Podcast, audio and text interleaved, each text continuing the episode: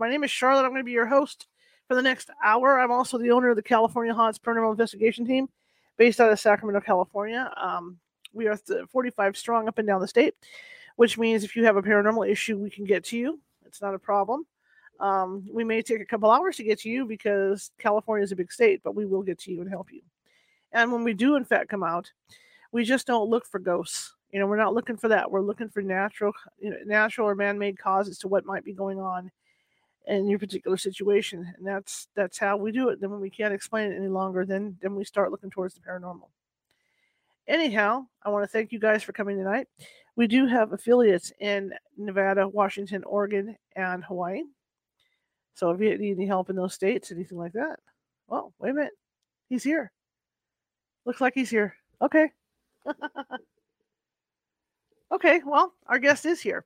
So let's go ahead and bring him in. Let's see. Uh, anyway, so if you're watching from Facebook tonight and you like what you see, please um, uh, please, please hit that like button and that follow button. If you're watching from YouTube and you like what you see, there's a little ghost in the bottom right-hand corner. And he, uh, if you click on him, that's our mascot, and that will get you to subscribe. We have more than four hundred fifty videos sitting over on YouTube.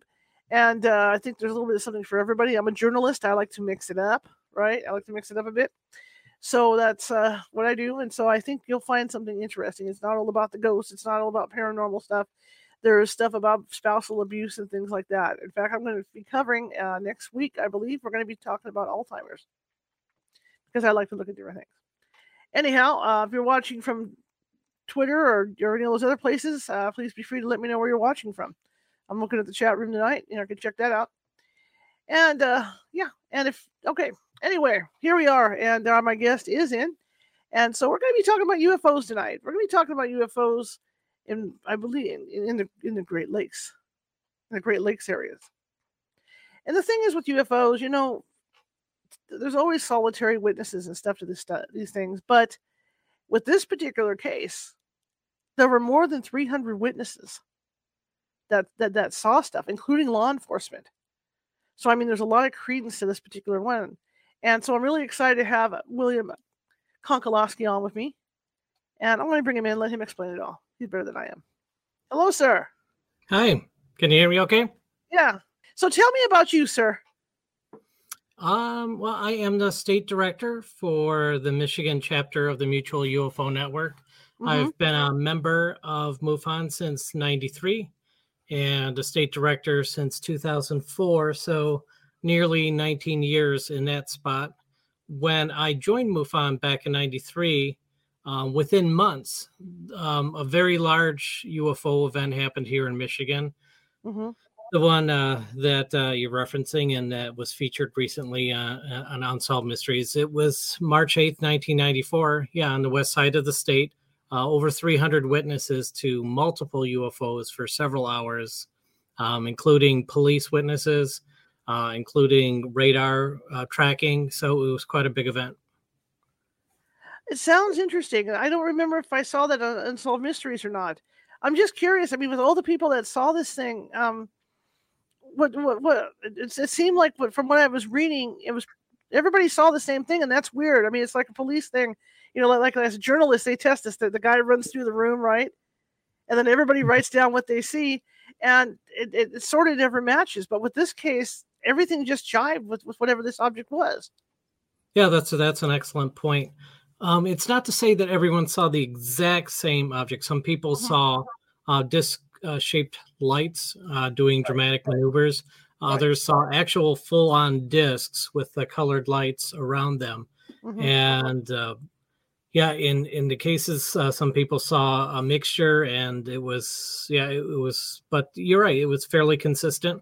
Um, and uh, the fact that, you know, there are um, at least sixty people that called nine one one um, that there are records of, and uh, the fact that it was tra- tracked on radar, and uh, just, yeah, it was it was a big, big night here. Probably the biggest night we've had since a single night uh, in terms of U F Os here in Michigan.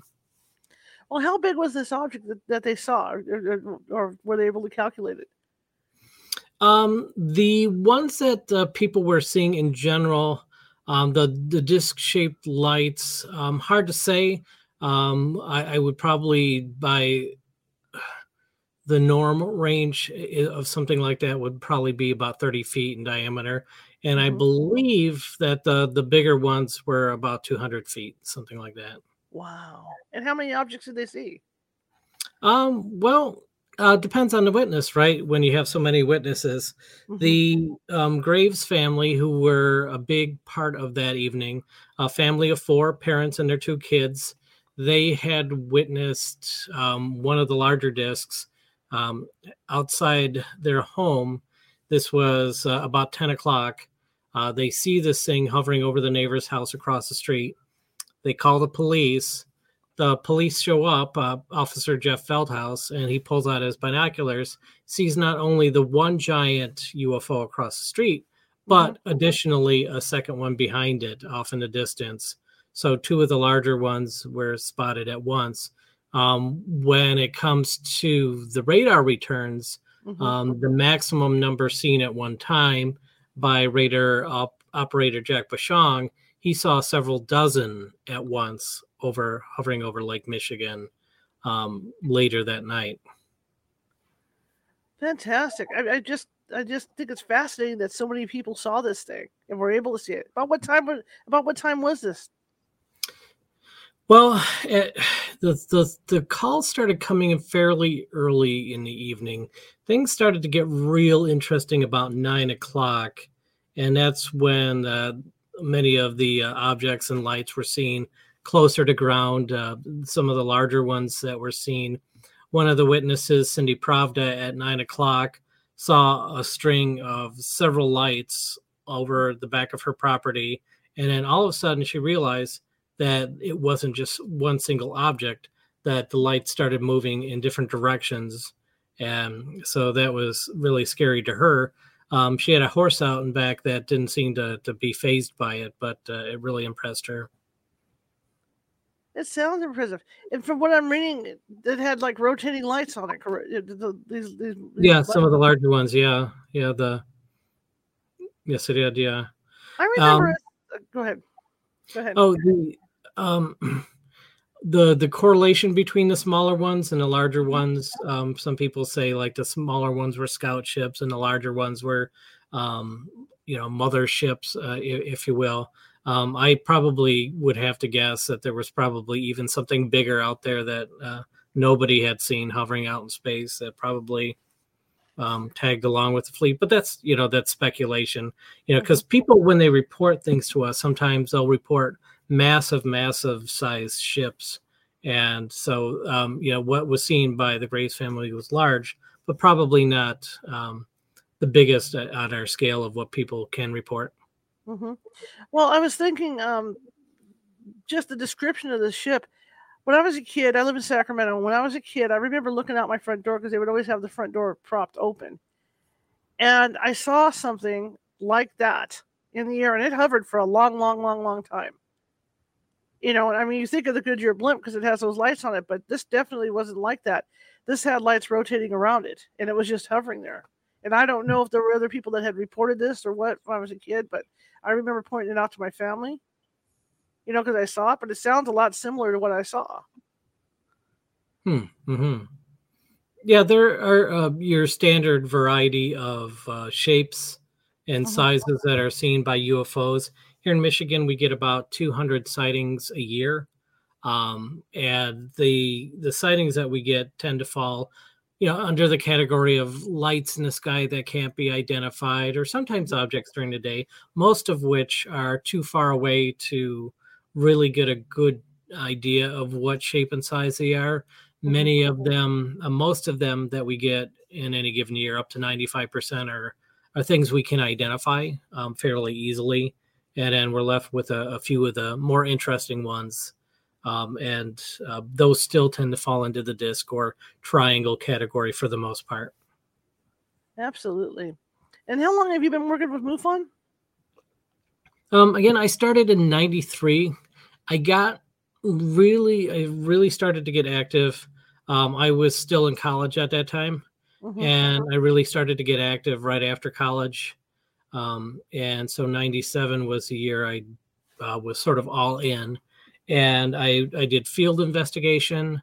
I was uh, the newsletter editor for the state. I um, from two thousand to two thousand four, I was mufon dot com webmaster. Mm-hmm. And then um, right from two thousand four um, and, and up until now, have been the, the state director. Um, I'm not the longest sitting state director ever, but um, most state directors generally tend to follow a pattern of maybe like four or five years. So I, I've certainly um, put in my time so far, and uh, I'm still trucking. Are sightings over the Great Lakes region uh, more frequent than other places? Well, you know, we do get a fair, our fair share of sightings. Um, the way it generally works is wherever you have more people, more people see U F Os. Mm-hmm. And the U F Os aren't necessarily seen at a particular time of year. They're seen all year at a fairly steady pace. So again, that means we get one to two sightings generally a week in Michigan. Now, we're generally, usually in the top ten of sightings. And uh, when you look at the Michigan uh, list that comes out to the state directors every month, ranking the states and number of sightings, um, California, Texas, Florida, always up there. And uh, there are a handful of other states that, you know, get some traffic too. Um, but Michigan has been consistently up there as well. Now, to say that, um, there's a, a, a tie to the Great Lakes, mm-hmm. since what I said a moment ago is accurate, that wherever there's more people, there's more sightings. Mm-hmm. That means most of the sightings in the state are understandably in the Detroit area, which is on the southeast part of the state. And in West Michigan, where um, Grand Rapids is, along with the other, you know, the, the cities along there like Grand Haven, Muskegon, Holland, yeah, they get... Um, you know, they get their share as well up in Traverse City, uh, north of there. But um, I don't know if I would make a tie directly to the lakes based upon mm-hmm. where most of the sightings are. Mm-hmm. One of the things that um, I attribute Michigan MUFON to having so many sightings is that we were one of the original chapters back in nineteen sixty-nine, um, and other states uh, came on board um at whatever point afterwards, but we've always had a strong state chapter. I mean, and although MUFON's been around since nineteen sixty-nine, I haven't been on this earth since nineteen sixty-nine. Um, so it's just, you know, a matter of the hard work that we've put in up until this point as a chapter in terms of providing visibility and customer service to the witnesses. Uh, because if you report a U F O sighting to us, somebody gets back to you. And it's not just, we're not just a dumping ground for U F O reports. We are U F O investigators. So somebody makes a sighting to us, we get back with them and, and follow up. So I think a, a large part of that is because we've been consistently available and consistently very public in our, our state chapter to um, put the word out that we're around. Um, that's, that's what I think. Um, at the very least, that's what I like to think. And, um, I, I do believe actually that's the case. What happens when somebody calls MUFON, you know, once during the initial phone call, and then you guys talk with them and decide whether or not you're actually going to go out and check it out, or how's that work? Ideally, the way that somebody starts the conversation with us is through our website by going to mufon dot com, going to our report uh, form and filling it out, hopefully very soon after they've had their initial uh, event. And that way, when the investigator catches up with them, they get all this fresh information from the witness right when they've seen it. And then the investigator will start uh, uh, the conversation back by either an email or a phone call, and then try to work together from both ends to, to piece together what's happened. The way it works is after somebody reports it to MUFON, it gets funneled to the proper state. The chief investigator in that state, um, which is a different title than the state director, what I do, uh, chief investigator chooses to either investigate the sighting him or herself, or will tap one of the investigators within the state to do the investigation instead. I still do investigations, rarely, and um, we have a great team. So um, they're the ones doing that hard work that I have I had done once upon a time.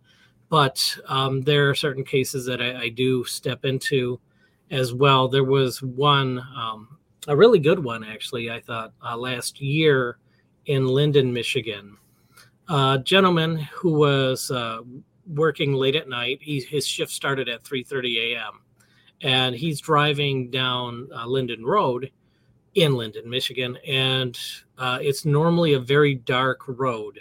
Uh, completely dark. And as he's driving, he sees light up ahead on the left where there typically isn't, where there shouldn't be. And as he's pulling up to it, he looks over and he sees off uh, the road this silver sort of man-sized monolith resting uh, off the road several feet, and four white lights are dancing around it. And as he's starting to think, should I stop? Should I take a closer look at this? Then a giant teardrop-shaped orange light uh, shifted onto the road directly behind him, almost like a guard dog, and uh, saying, uh, don't stop, don't slow down, you just keep going. So he did. He kept driving. And when he got to work, um, when his shift ended, it was daytime. And um, as he's driving back down along the road, looks over uh, and sees that where he had spotted the monolith and the lights the previous night, there was now a circular patch of dead grass of about thirty feet around. And so uh, he drives home, he calls, and it's kind of funny that usually when we get a phone call, and again, we prefer that somebody uh, do the, the, uh, the website. But um, he called, and like I said, normally when somebody leaves a message, it's something like, yeah, me and my girlfriend were in the parking lot of the store, and we saw one light, and then this other light showed up, and then they switched places, and it, we watched it for maybe about thirty seconds, and then one of them went behind a tree, and the other went, yeah, et cetera. But his uh, his phone call was simply, call me. That was his entire message. Call me. Wow. And having done this long enough, you get to read the emotion in the voice of the witness. Mm-hmm. And uh, certainly the voice, his voice was, you know, I'm affected. I'm deeply affected by what I saw. And after I, I reached back with him, we went out to the spot where he had seen this, and it was kind of swampy, but Um, we went out there and we took soil samples and sent them on to our lab in Missouri. And when we got the results back, it was determined that the grass was likely killed off by man-made chemicals. Um, everything that was in the soil um, that was not natural was identifiable. Wow. But it makes it all the more interesting then that this thing chose that spot to do this. Um, and that was certainly an unusual one. You know, there's been a lot of talk about, um, like, a, like a, I went ahead and read the uh, the story about the couple that got picked up in the Mojave, and there was a lot of talk about these U F O, you know, these particular U F Os that, that are collectors that are trying to get to certain, you know, certain chemicals and stuff in the ground. Could that be a possibility of what happened with this case? Was that because those chemicals were there and maybe that's what it was trying to do? Yeah, they didn't stick around to to tell us. So yeah, certainly yeah. anything's yeah. possible. Yeah. Mm-hmm. yeah. Yeah, that's one theory. Yeah, because I mean, it could have landed anywhere, but right. or manifested anywhere. Um, mm-hmm. But but it, it chose a spot uh, that was already interesting. And you just talked about how this guy seemed really convincing. When you talk to people, how can you tell they're not lying to you? Well, it's a matter of practice, I think, in a large part. Um, you know, there there are a number of things that uh, I, I hesitate to call them red flags. Mm-hmm. Um, I like yeah. to call them yellow cards. Um, something, you know, that catches your interest, uh, but doesn't necessarily disqualify a case right away. Um, if somebody calls or contacts us, somebody contacts us and says, I saw something unusual. I don't know what it is. That's mm-hmm. a good start. Mm-hmm. If somebody contacts us and says, uh, flying saucer came down in my, you know, my backyard, it must have been th- for outer space. I think it was here for me particularly. There, there are little tells that, and and, and I am not going to dismiss um, the number of times that something does happen to an individual specifically. But when an individual makes themselves the center of the story and not what they witnessed the center of the story, um, then you know you're working through a filter. And um, that filter of that person's ego. And then you have to weigh everything carefully that they say. Um, if that thing was specifically there for them, maybe they have evidence to support it. And there are certainly cases that fall within that category. Mm-hmm. But um, a simple uh, sighting and, and how much the person inserts themselves as a hero or heroine of the story um, can can certainly make you wonder. And, um, you know, we do get hoaxes, but they're not that frequent. Usually the worst we get is is somebody, like I said, seeing something through uh, an ego filter that colors the story, and you have to sort of um, figure out how to get through that to the actual data of the sighting. And so we get we get some confusion, a little confabulation sometimes, sometimes, but most of this, most of what we get is I hear something. Let me just describe it to you. I can't make heads of tail or head, mm-hmm. you know, heads or tails of it. You know, help me out, and mm-hmm. and, and and that's and that's a good one too. And like I said, uh, I think at the beginning here when I was describing this, you can tell a lot after you've done so many of these uh, interviews with witnesses, after you've had so many conversations. Mm-hmm. Um, something I say and also is uh, said uh, by an investigator, a general paranormal investigator, John Tenney, uh, here in Michigan, is that two people can tell you the exact same story, and you can generally tell which one of them um, is telling you the truth. It kind of reminds me, because as a ghost hunter, and I've been doing it for a long time, it's taken us almost twenty-five years to get the paperwork right for the question and answers. Because mm. one of the first, one of the questions we asked is, do you watch this stuff on T V? Mm. Because, you know, people will see stuff on T V, and then the next thing you know, when you're interviewing them, you know, it's, oh yeah, this, this, this, this, this. Mm-hmm. And then you start to think, well, that sounds vaguely familiar. Where did you see that? You know, so I, I would think that you guys approach it kind of the same way, because because you're looking, not so much looking to call people liars, but you're looking to make sure that they're that, that they're giving you the full story. Yeah, if you really carefully parse the data, sometimes you can detect trends that are outsized uh, mm-hmm. and seem to be based on something somebody's seen. Um, for example, uh, very true in this specific case um, of the March eighth, nineteen ninety-four. Um, big sighting, again, hundreds of witnesses. Um, people saw discs. That's what they saw. They saw disc-shaped objects. And we'll get, uh, I say we'll get, I speak in a general term, um, a very specific case in this in this time. Um, somebody said that they had seen something exactly like they saw mm-hmm. on that night of March eighth, nineteen ninety-four, and, and then went on to describe a triangle. Well, that's different, but they're like, what I saw was just like that. It was a triangle. And it's like, well, a triangle and a circle are kind of different, but you know, I, you saw something in the sky that was anomalous, had lights on it. Okay, I get you. You know, um, maybe just different models of, you know, from the same source. I don't know, but yeah. So, so stuff like that, that can happen sometimes. Absolutely.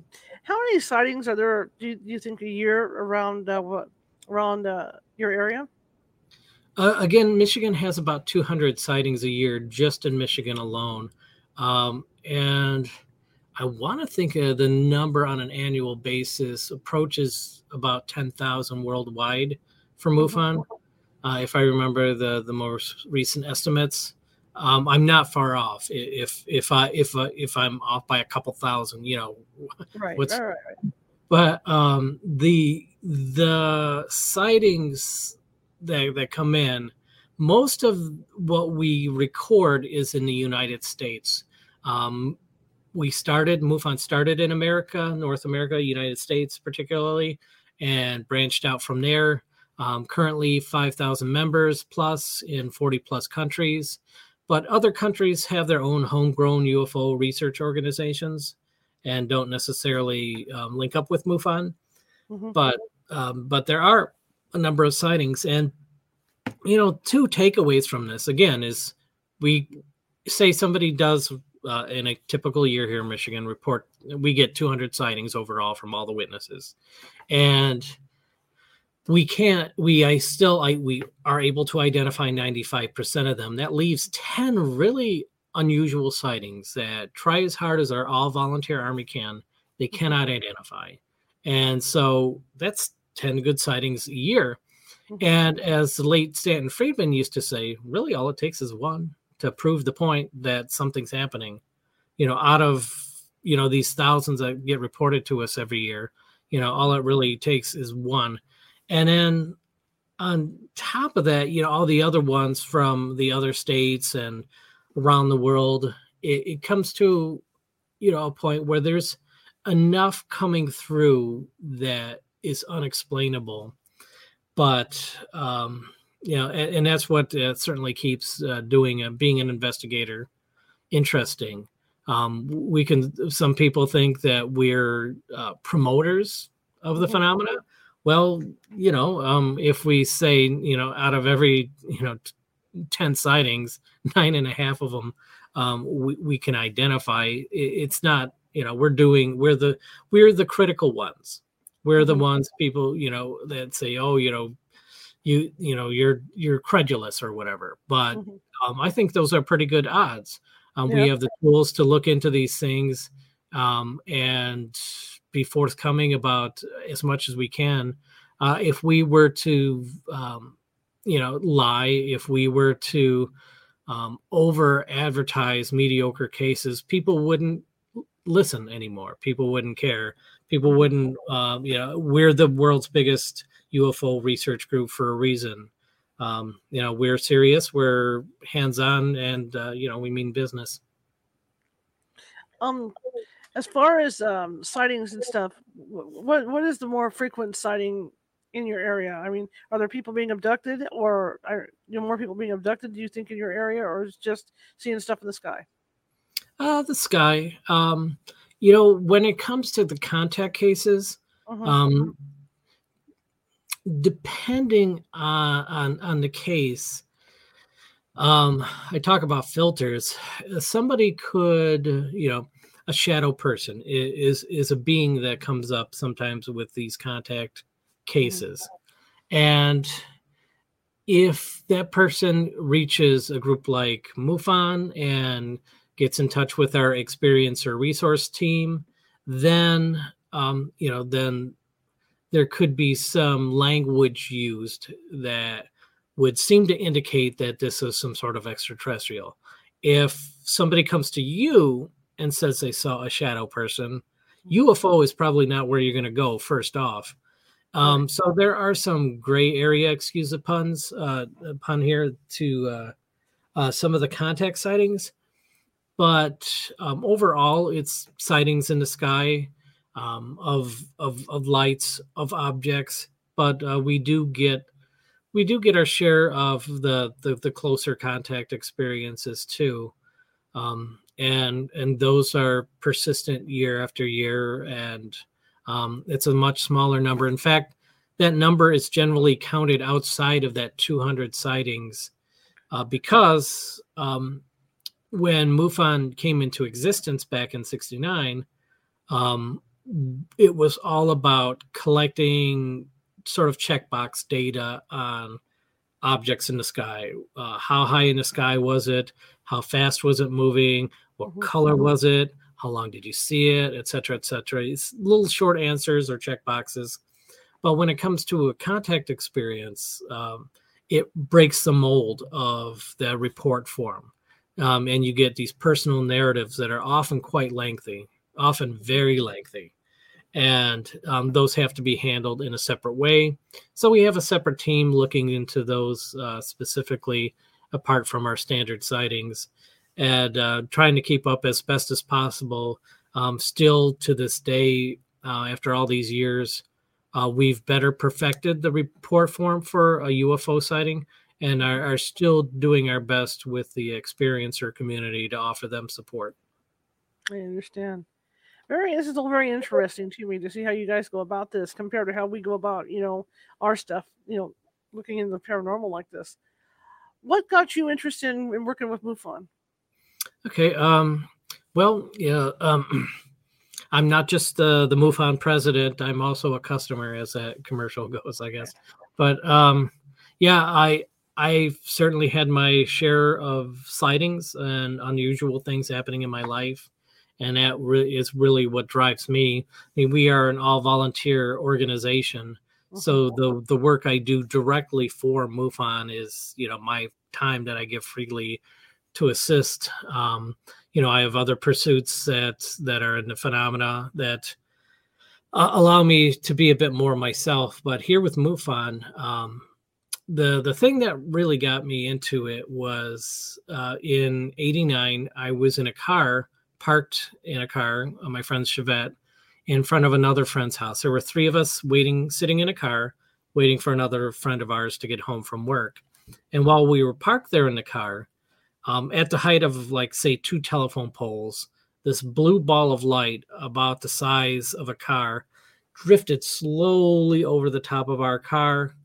And then um, when we lost sight of it, um, after it passed over our car, then this white ball of light came and ping-ponged. It zigzagged all over the entirety of the sky. And then very, very rapidly, we're talking the entire length of the sky, very fast. And then when that disappeared, uh, red light appeared in the middle of the sky, grew to the size of a full moon, which is quite large, mm-hmm. and then shrank and then disappeared.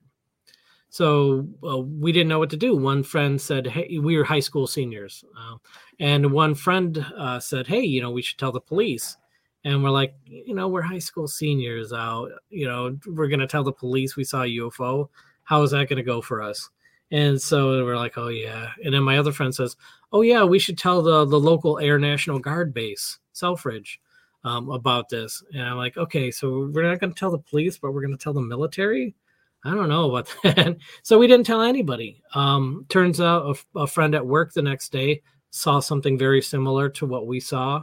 Um, he told his story first, so I knew that I, I wasn't coloring his uh, version of the event. And then um, so a few years later, as I would tell my story, you know, at parties or whatever, somebody uh, in my college years who was from Chicago said, hey, you know, we have this place here in Chicago called the Center for U F O Studies. And so I went uh, to Chicago to on a social visit and to stop, uh, do many things, including stop at the Center for U F O Studies. And so I go in and I see this guy, Doctor Mark Rodiger, and I, I'm, I tell him about it. And he's like, oh, that's interesting. Uh, did you tell your state MUFON chapter? I'm like, MUFON, what's that? So that was ninety-three, the year I found out about MUFON. I came back, you know, to Michigan, told the state director at the time, Shirley Coyne, and uh, I was really impressed with the uh, response that I got, and I got to share more of the, the unusual things that had happened in my life with her. And, I, yeah, I was fully on board at that time. I'm like, wow, I can actually talk to something, somebody about this thing that's been in my life. And, um, you know, and, and is, you know, I'm more than welcome, uh, to, to, to get, you know, hands on with the phenomena. And mm-hmm. so, yeah, I was like, it, it was a calling for sure. And, uh, yeah, uh, ever since nearly thirty years, I've been doing this. I know you talked about that one, that, that one with that gentleman earlier, but in thirty years you've been doing this. Are there any cases that really stick out in your mind? Yeah. Um, Another one uh, that really um, affected me, and it, in much the same way, somebody calls and you can just hear that tension in their voice. This is going back uh, to two thousand five, March of two thousand five. I get a phone call from this guy that says uh, that he had two days of sightings in September of two thousand four, six months earlier. And it's still bothering him so much. I could hear the tremble in his voice, and he was deeply upset about it and wanted, uh, uh, you know, somebody to talk to about it. So I went there uh, along with two investigators, and he had said that on uh, September twenty-ninth, he was driving home from work about ten p.m. Uh, he lived in Highland, Michigan, a fairly rural area. And as he's driving down a sort of winding road, tall trees, very dark. At one point, as he's going around one of the turns, he finds himself under, he says, a very large object, a triangle hovering silently in the sky, white lights at the vertices, big red light in the middle. Okay. It's completely black, so he can't see the stars through it. So it is a single object making no sound, just hovering there directly over the road. And as uh, he passes under it, he, you know, he wants no part of it, and he floors it all the way home. And when I asked him, I said, you know, how big was this thing? He said, well, it was about the size of a football stadium, going back to that very large size thing that I, I, I had mentioned uh, just a little bit before. And so it terrified him, rightfully so. You know, you're on your way home from work, and bam, there's this giant thing hovering over the road that shouldn't be there, that shouldn't even exist. Um, and he gets home, um, has trouble sleeping. And during that night, uh, there were several sightings around the Detroit Metro Airport, which actually isn't that far from where he lives. Mm-hmm. And um, the uh, all, all things being considered, um, it's not like it's right next to it, but um, in the southeastern part of the state, we'll say. And the next day, on uh, uh, he gets up um, about three p.m. from a nap because uh, he had trouble sleeping the previous night. Uh, he gets up, sits on his bed, looks out the window, and sees what looks like a car driving across the tops of the trees. And he's like on the edge of his property. And so he takes a closer look at it and sees that there's no wheels under this thing. It's just a, it's like a wedge shape, he described it. And it had three portholes on the side, and it, it moved at about the speed of a car, looked m- almost like a car.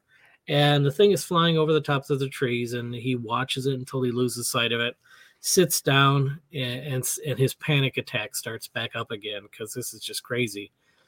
And then once he is able to collect himself, he goes downstairs into his kitchen and sees that it's parked in his backyard now.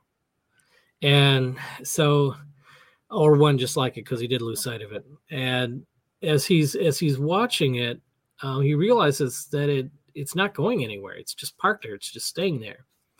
And so I said, you know, all the basic obvious questions. Did you take a picture of it? He's like, no. Um, you know, I didn't want it to think I had I was aiming some sort of weapon at it. Like, mm-hmm. Okay. Did you call anybody? And he's like, no, I didn't want it to think that uh, I was calling in for some military backup or something like that. If it was truly struck, stuck and in trouble, then, you know, then, then that could be seen as threatening. So right. I said, so, you know, so what did you do? He goes, I watched it. I'm like, for how long? He's like, it was there for about an hour. And he drew a, a, a sketch on a napkin that he shared with me. And he said, he just sat and watched it and um, said, in There were three, through the portholes, he could see that there was a bright red light inside and some sort of dark gas mixing around. And every once in a while, he saw a very slight figure just almost imperceptibly inside. Mm-hmm. And then after that hour, it uh, sort of cocked up at about a forty-five degree angle and then flew out through the trees and and, and it was gone. And so we brought equipment to try to record to see if there were any landing um, traces in the backyard. But the only problem was there was a couple feet of snow. Um, it was still snowing in March in Michigan, uh, not unusual at all. And so we couldn't really do anything back there. And so I told the guy, I'm like, hey, you know, um, we can come back and maybe in May in a couple months and, and check it out then. And he's like, nope. He's like, this is your problem now. I got it off my chest. It's it's all on you now. I don't want to ever think about this ever again.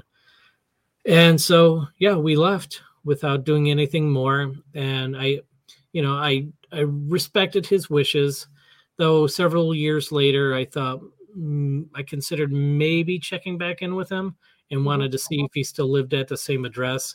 And uh, I was surprised to find out he had actually passed away due to cancer about eight months after that event. So um, I, that was the last uh, we had spoken with him. Dang. Dang, dang, dang. It's so interesting to me because I, and then the area that I live, I swear when I was little, I saw stuff, but I don't hear a lot about, you know, cases like that. Very seldom do we hear.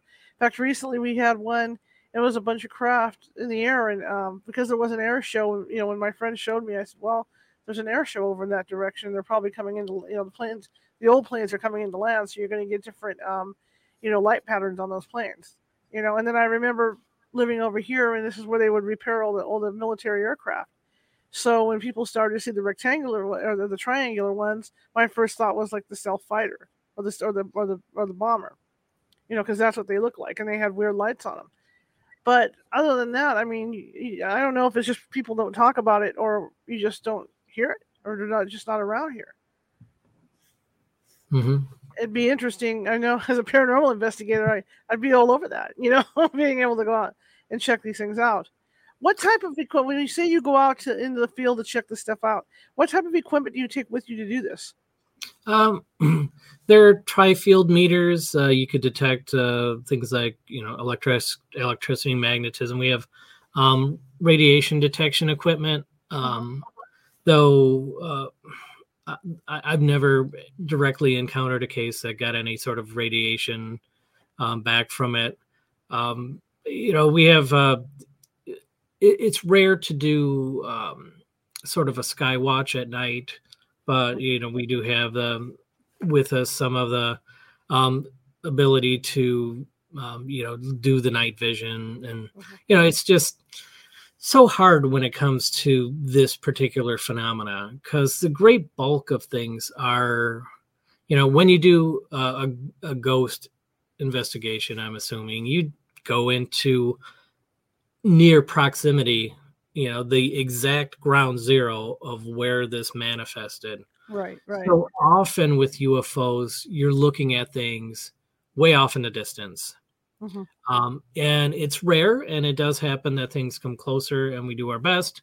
But, uh, it, you know, there are, are, you know, we'll take a classic one like uh, Betty and Barney Hill. The, sure. the magnetism from that, uh, they put a compass on the back of the car, and it spun around. Um, so there are things that certainly affect magnetism. Um, people get burned, unfortunately, in certain circumstances, uh, extremely rare, but that, that's still a, a thing that happens uh, physically uh, within the phenomena. So there are some physical things that happen, and there's some physical things that can be detected. One of the things that I'll add uh, to that is a lot of people say, well, if we're seeing so many U F Os out there now, how come nobody's getting a good picture off their cell phone sure. for it? And uh, there's a couple reasons. Uh, the couple things I'll have to say about that. One is that, I mean, as good of a cell phone camera is, it is not really high-tech um, a camera to be able to zoom in and, and actually get a good look at, at what's going on. But I will say that we do get a lot of good pictures in. We do get a lot of good videos in um, taken on cell phones that are reported to us.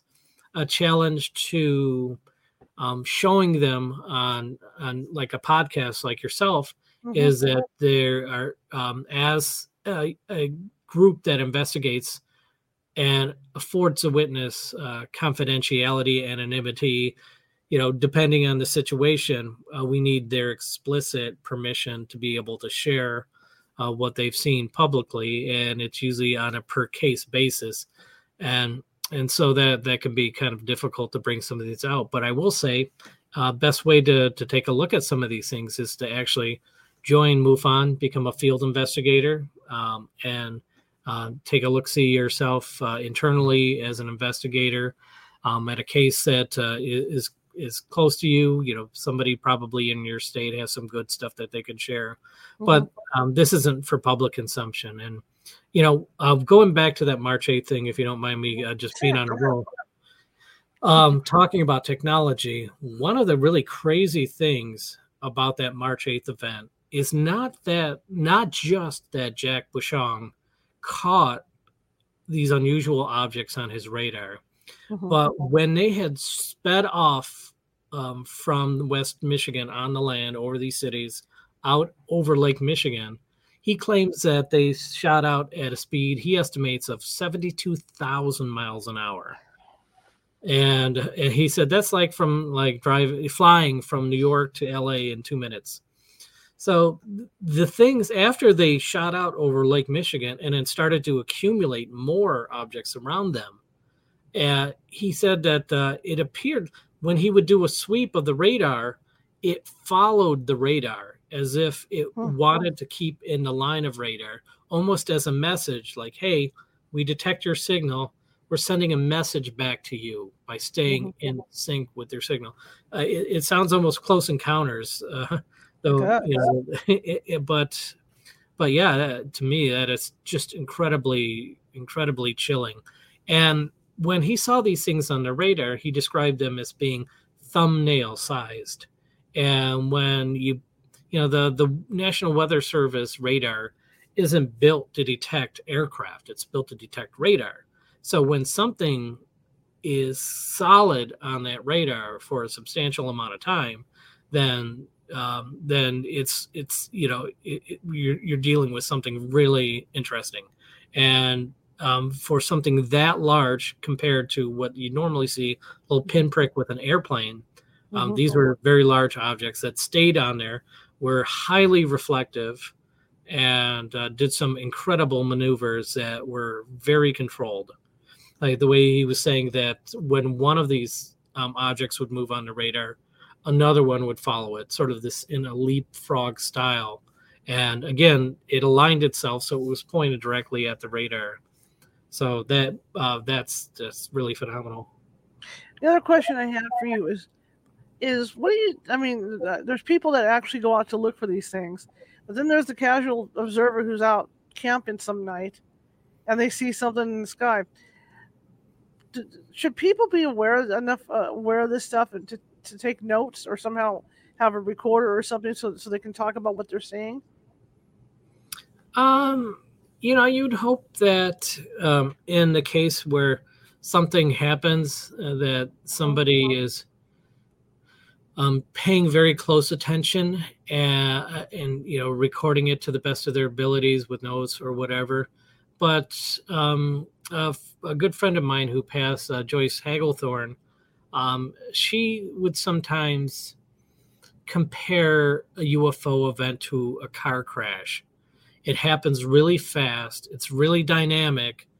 And you're just, you, you're in a stupor observing this thing until later you're, you're, you're like, oh, wow. You know, um, you know, um, y- y- you know, I could have, as morbid as it is in the case of a, a car accident, you know, like, oh, if I'd only have thought to record that. But it happens so quick and you don't think to do that, um, nor would it be appropriate in that case. So it's not a perfect analogy, but it's just something that suddenly grabs your full attention that is completely out of the norm. And, and then you're left stunned afterwards.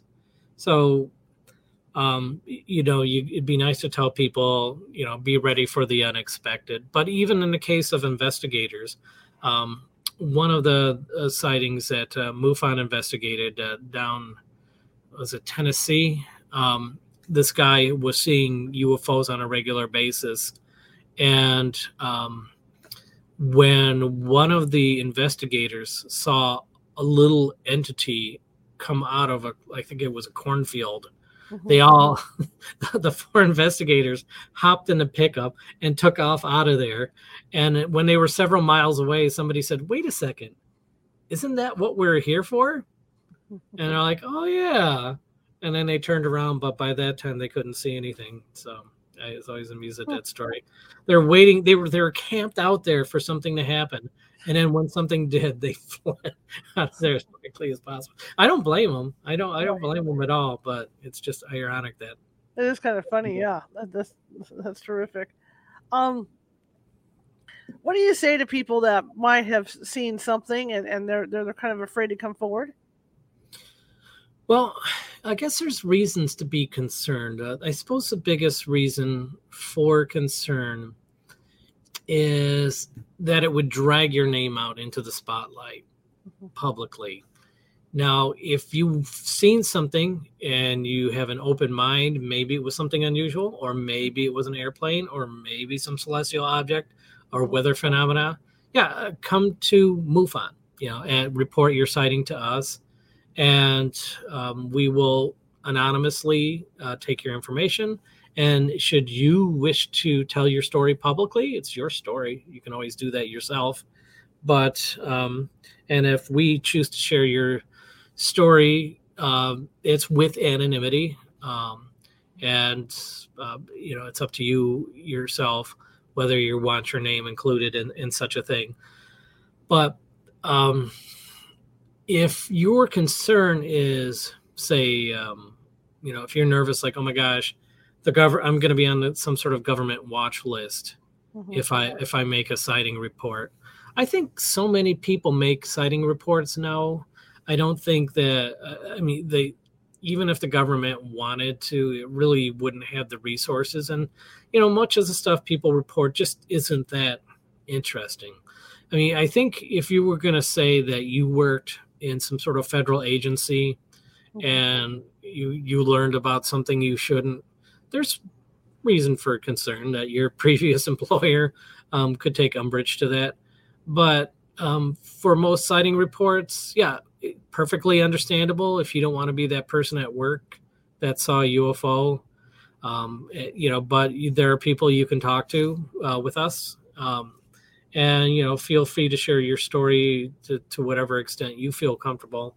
Um, but, uh, you know, we deeply appreciate the, the more sighting reports we get in, um, the more we can try to develop a bigger picture of what's going on. Why do you think there are uh, places that are hotter for activity than others? Um, not in a long-term way. Um, you know, I can point to um, my state um, not with the March eighth, ninety-four one, which is a single evening, right. But in uh, the spring of nineteen sixty-six here, there were hundreds, if not thousands, of witnesses uh, to uh, very similar types of U F Os that were seen over the west side of the state. And um, depending on whose research you're looking at, it lasted anywhere from several weeks to several months. But uh, but then it sort of dried up. And then mm-hmm. other areas were, were picking sighting waves up. And it, it doesn't ever tend to stay in one place very long. You know, there were people, you know, in Florida that claim hot spots, and the data they have to present doesn't seem to be really long-term, but really good short-term um, event, you know, where it could last, you know, several weeks or months. But, um, but yeah, I, I don't know. I don't think the, the phenomena particularly favors one geographic area creating a hot spot. Um, one of the things that a lot of people use a term is triangle in terms of right. like locally, the Great Lakes Triangle. Uh-huh. And they say, oh yeah, the Great Lakes Triangle, all sorts of weird stuff happens there. It's a hot spot.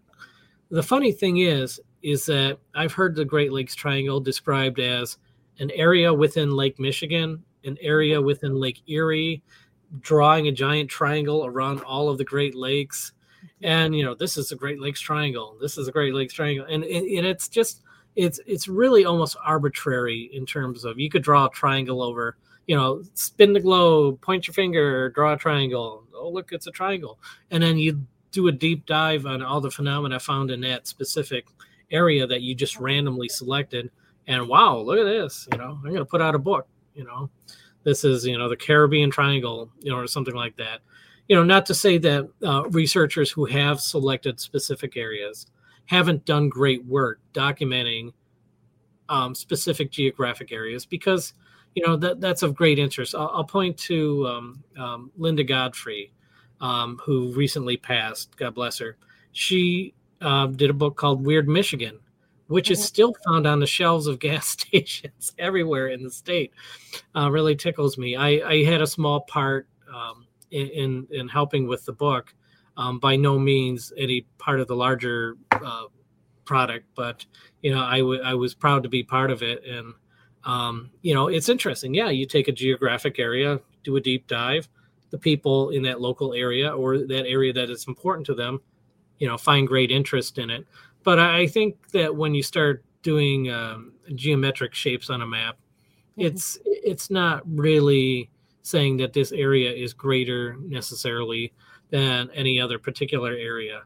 So if there's anybody, say, in your audience saying like, oh, Skinwalker, um, yeah, um, if if somebody was to take and put yellow tape around a particular uh, subdivision in whatever city you live close to and, and do a lot of research, I think you, you if you got the full um, confession of everyone who had seen anything really strange in that area, you'd be like, oh, okay. So, you know, I'll admit a place like a ranch, it's very easy to document things.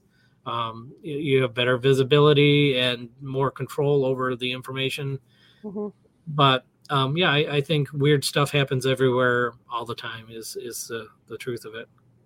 The other thing that people have to remember, because the people on the West Coast don't get that the Great Lakes are huge. I mean, we're talking mm-hmm. you stand on the beach, and it's like standing on on the beach in California here. It's like the ocean. They they have their own weather patterns. Yes, yeah, yeah. They're they're as the lakes are as big as states. The lakes are bigger than some states on the East Coast. Mm-hmm. Individually, yeah. So and you're gonna, so yeah, yeah, mm-hmm. and you're going to get d- different an- anomalies, just like you do with weather patterns. Maybe there might mm-hmm. be some lights caused by lightning way up in the clouds that look strange, you know. But I mean, that's the whole thing is that you know people on the on the West Coast and Canada and whatnot do not realize how big these lakes actually are. Mm-hmm. Yeah, and uh, I, what I think is really funny um, is back in nineteen sixty-six when J. Allen Hynek came to investigate the local U F O phenomena, mm-hmm. um, that was the birth of the term swamp gas. He said, well, maybe people are seeing swamp, you know, gas or marsh gas or whatever. And so whenever you hear sw- the, the government or military saying, or I mean, anyone joking about the term swamp gas, it happened here in Michigan. So I always like to say, that we're not only the Great Lakes state, we're the swamp gas state. That's funny. So what's next for you, sir? Um, I speak uh, publicly quite a bit. I have five local conferences lined up for next year uh, to speak at. And uh, I, I do uh, library talks quite a bit. Uh, and, and that's always really rewarding. Um, working hard to get the word out, uh, managing the cases. Um, ever since that uh, episode of Unsolved Mysteries that just appeared, Something in the Sky, that uh, uh, premiered on October eighteenth, a little commercial for it, if you will. Um, we got over fifty sightings um, in Michigan.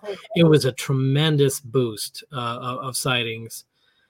So, yeah, it, it's it's it's a lot to run an organization uh, this size and stay passionate and get out and and spread the word. So, yeah, I'm as active now as, as I've ever been, and I don't see me slowing down remotely anytime soon.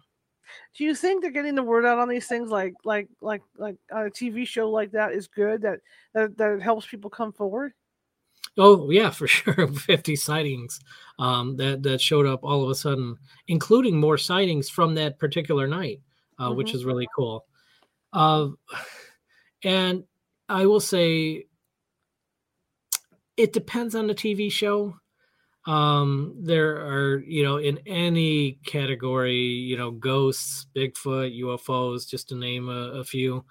You know, there are those television shows that uh, are on sometimes. You you got to cover your eyes and your stomach hurts. You're like, oh, my gosh, this is awful, awful. But um, I, I think that Unsolved Nail, uh, Mysteries nailed it. They just knocked it out of the park um, with their coverage of it. And so I feel good about uh, the, the boost in sightings because of that. Certainly, we're going to get a boost from bad television just as much as we are good television. So in a way, any publicity helps get the word out, helps to collect cases. But, uh, you know, it is it is rare for there to be good television on this subject. And I am so grateful anytime there is. And to me, this event from March eighth is a big, significant historical event.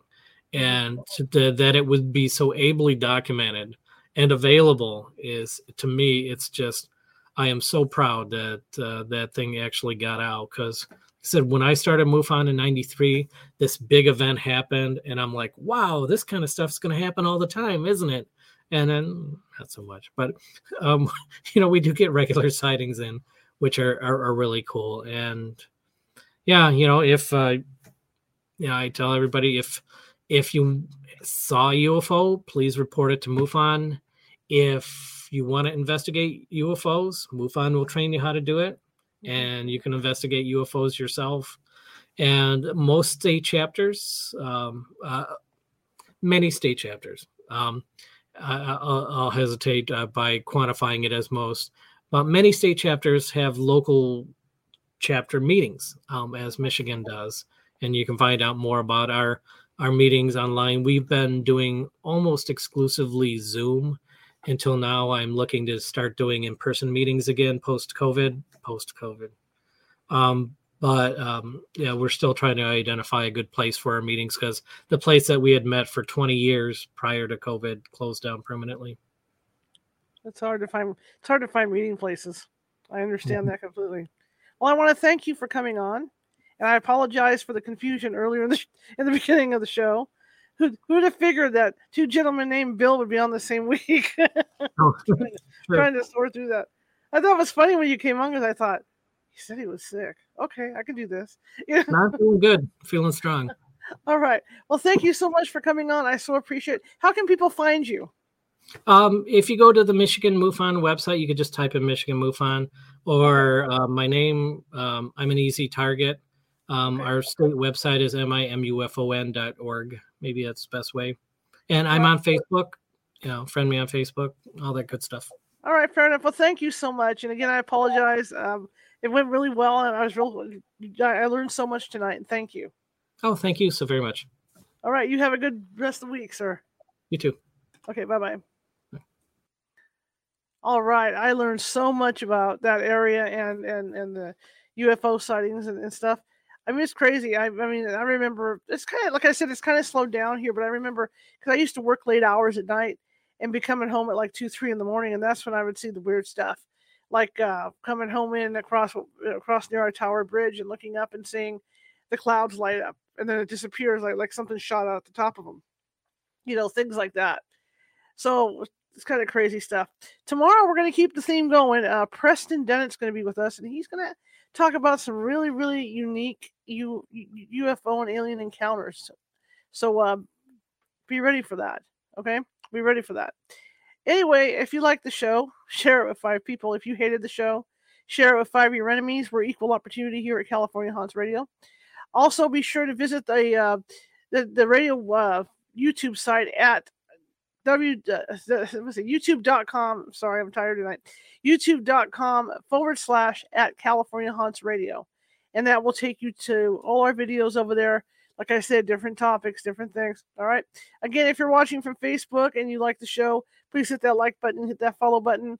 Uh, you can find me on Instagram at ghostygal, all lowercase.